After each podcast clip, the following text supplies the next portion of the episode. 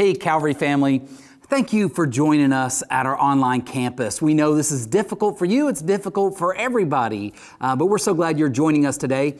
Uh, people have been asking when I run into them at the grocery store or wherever it is, uh, they've been asking what it's like to preach to a camera in an empty room. Well, it is hard. As pastors, we want to see you. We, we want to see you smiling, leaning forward, and reacting to the message. Um, preaching to an empty room is like kissing your spouse through a screen door. It just ain't the same. But for now, this is the best way, so we do it. Uh, let me invite you to interact with your Calvary family online today, even while I preach. If you get bored, don't X out. If there's a point that causes you to want to praise God, then, then praise God in the comment section. If there's a point that excites you, type out the word amen. If there's a moment that leads maybe even to brokenness, then reach out for prayer.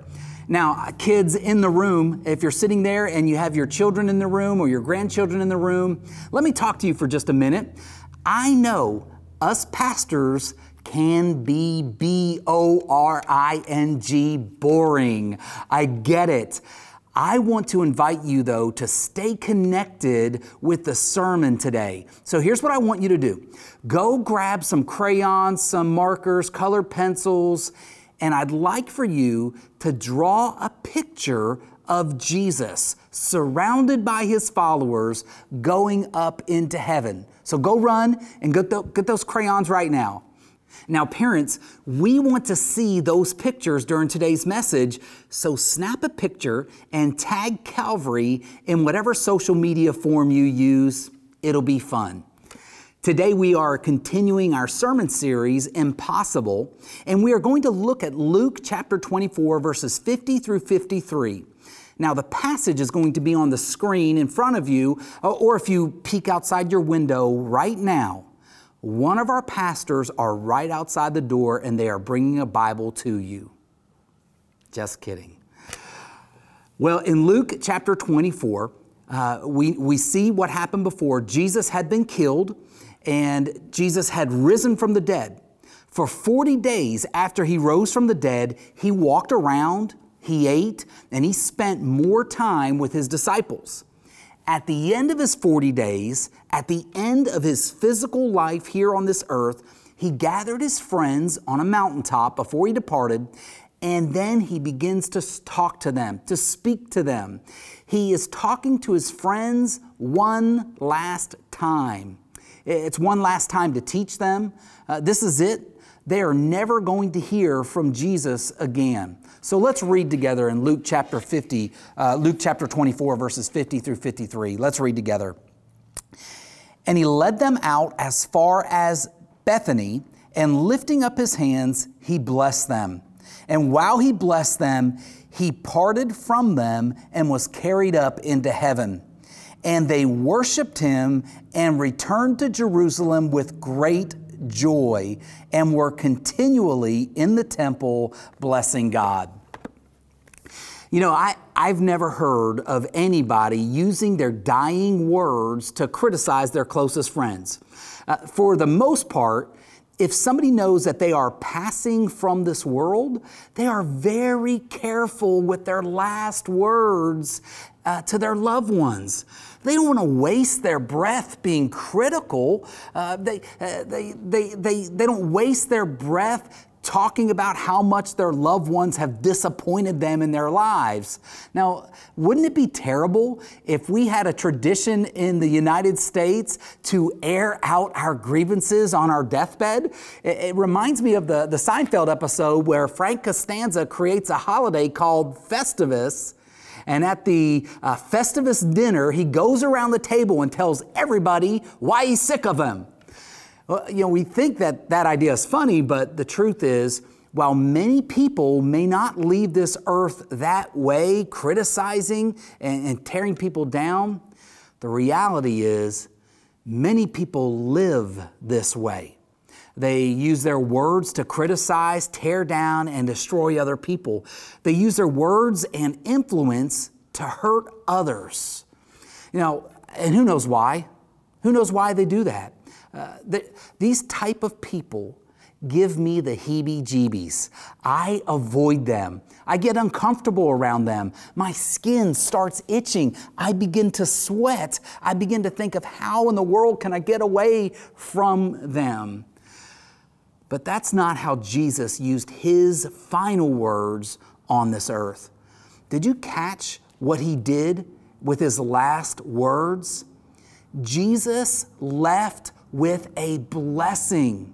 Now, that word blessing can be hard to understand. I grew up an altar boy, and I remember the priest taking holy water and flicking it on people in the church. Uh, and they can, everybody considered that a blessing. Maybe you remember the movie Rocky. Right before his big fight, Rocky asks Father Carmine for a blessing, and Father Carmine said a prayer in Italian and made the sign of a cross. Even what do you what do we say when somebody sneezes? That's right. I, I heard you from your home. We say God bless you. So what does it mean biblically to bless others? So I, I, want to encourage you right now to write this down. A blessing means, a blessing is to speak well of, to thank, or to ask God's favor on an individual. So understand what Jesus was doing. As Jesus was leaving, he wasn't telling his disciples that they better clean his room, clean their room before he gets back. He, he, did not threaten to punish them if they didn't go around the world spreading the gospel eh, or if they did something wrong while he was gone. Before he ascended into heaven, Jesus spoke well of his disciples. He thanked them. He asked for God's favor to be on them. Do, do you understand what he did? He blessed them through encouragement. He spoke words of life over them. He didn't point out all their flaws, although he certainly could have. Instead, he focused on using his words to cause their hearts to swell with joy, and not just any type of joy, great joy. Now that's far, that is a far different reaction than the last time they thought that Jesus had left them. Do you remember after he was crucified, they thought they'd lost Jesus forever? They felt hopeless, they grieved, they mourned, they felt isolated, they felt abandoned, and they felt as though they were alone. Some even felt regret over what they didn't do. Peter felt guilty over refusing to acknowledge that he was one of Jesus' disciples. But now, after these words of blessing that Jesus spoke, the disciples went down the mountain with great joy after Jesus left again. See, don't you feel good when others speak well of you? Don't you feel good when somebody goes out of their way to say thank you to you and appreciate you and value you? Now, if I were to be honest, uh, like Jesus, I sometimes feel like I bless others because I leave. Uh, sometimes I'm cranky. Uh, sometimes I'm tired. And frankly, sometimes my attitude is not honoring Christ the way it should. Instead of being a blessing to other people, I can come across as blunt, I can come across as rude, and I'm sure that my departure is more of a blessing to them than my presence brings. But I don't want that for my life. I want to be more of a blessing to my family, uh, my staff, my church, my community than I currently am. I, I want to reflect the character of Christ all the time. Now, I know this sounds impossible. It, sounds like I can't constantly be a blessing to others all the time, but I can honestly say that I feel terrible. I feel terrible when I let my bad attitude impact the way I speak to others. I feel horrible if I go home frustrated and it comes out in my tone with my wife or my children. And if, if you are a follower of Jesus, meaning at some point you made the decision to trust your life to Jesus, that you turn your heart to God, you understood that Jesus died on the cross for your sins, you accepted Him as your Savior, then I have to believe you want to bless others with your words as well. So let me encourage you with this simple truth Jesus blessed others, and so can you. You and I can bless other people with our words. We can begin to speak well of other people. See, the people you get upset with, instead of slamming them, speak well of them to their face and behind their back. Focus on the positive about them. See, the truth is, anybody can be a critic. Anybody can point out things about others that they feel are wrong. But followers of Jesus can see the positive about people and love others with the love of Jesus. See, followers of Jesus can, can bless their enemies. See, when Jesus said that followers of Jesus ought to bless their enemies, uh, the bless the people who say bad things about us, who mistreat us, uh, that means that's exactly what we do. He, he wasn't meaning that we bless our enemies or sprinkle them with holy water. It means we speak well of those that don't speak well of us. Again, whether that's uh, to their face or behind their back we are blessed as followers of Jesus. We get to show mercy to those who mistreat us. Now, not only should we speak well to bless others, but we can bless others by thanking them. It costs nothing to give the gift of thanks. Uh, it's so easy to say thank you to people. That's what Jesus did as he was blessing his disciples before he left, and it cost Jesus nothing. It costs nothing to give a gift of thanks. So let me show you how easy it is to say thank you. I'm going to first thank my wife, Christy.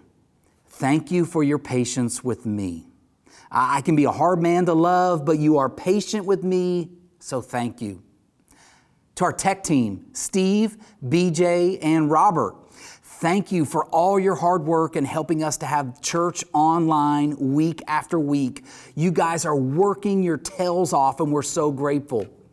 Worship team, uh, Jesse, Joseph, Jared, Claudia, Thank you for leading your volunteer teams and our Calvary family week after week in worship. We all know it's been challenging, but you are making it happen. Uh, Calvary family, thank you for liking and commenting and sharing our videos with others. The reality is, we have no idea if we are ministering to you or not. And it helps to know that we are on the right track whenever you like, comment, or share. And see, that's how easy it is to bless others with a thank you. So I want you to try it at home. Who do you need to say thank you to at your house?